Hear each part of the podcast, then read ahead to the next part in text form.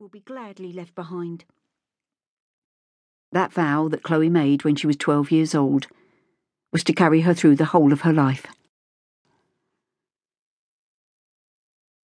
Chapter 1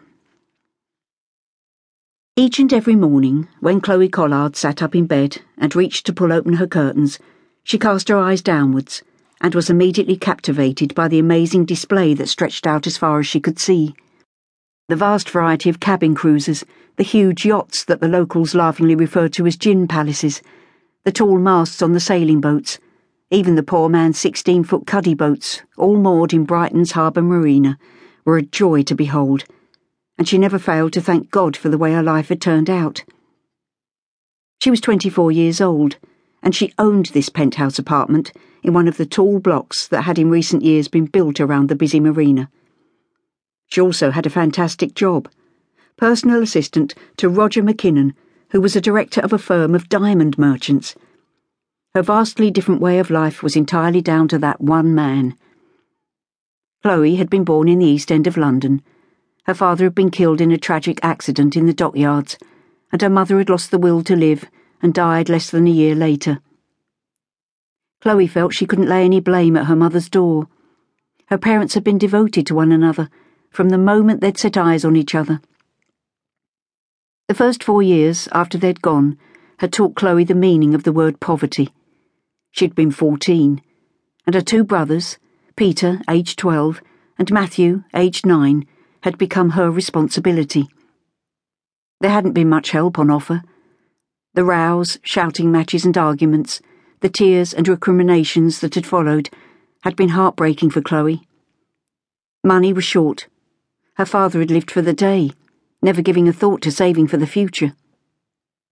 In sheer desperation, Chloe had given in to the persuasion from their local Catholic priest and had agreed that both Peter and Matthew should be allowed to emigrate to Australia, where, she'd been assured, they would have a wonderful life and be given an excellent education.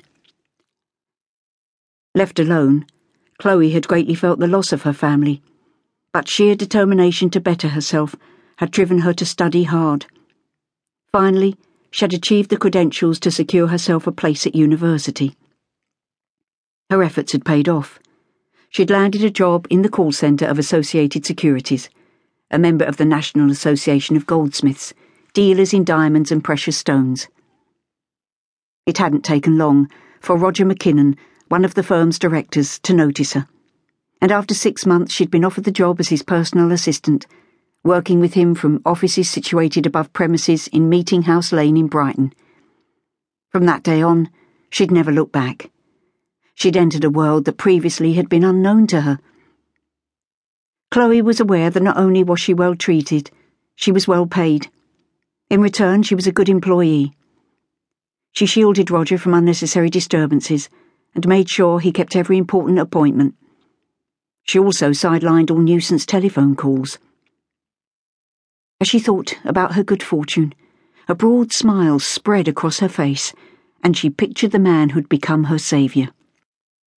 Roger Mackinnon was a good looking, broad shouldered, heavy featured man in his mid fifties. He still had a good head of dark brown hair, though his sideboards were edged with grey. Thick, bushy eyebrows over dark brown eyes gave a suggestion of the authority that radiated from him at all times. He was immaculately dressed, in well cut suits and his shoes were handmade from good leather. He'd been born in Guernsey, the only son of a well to do family, who'd realised early on that he'd been blessed with near genius intelligence. Chloe looked at her bedside clock. It was 7.30. Time to get out of bed and prepare herself for yet another interesting day. Having taken her shower and dressed herself in the clothes she'd made a habit of laying out the night before, she found it saved her a lot of time, deliberating as to what she was going to wear.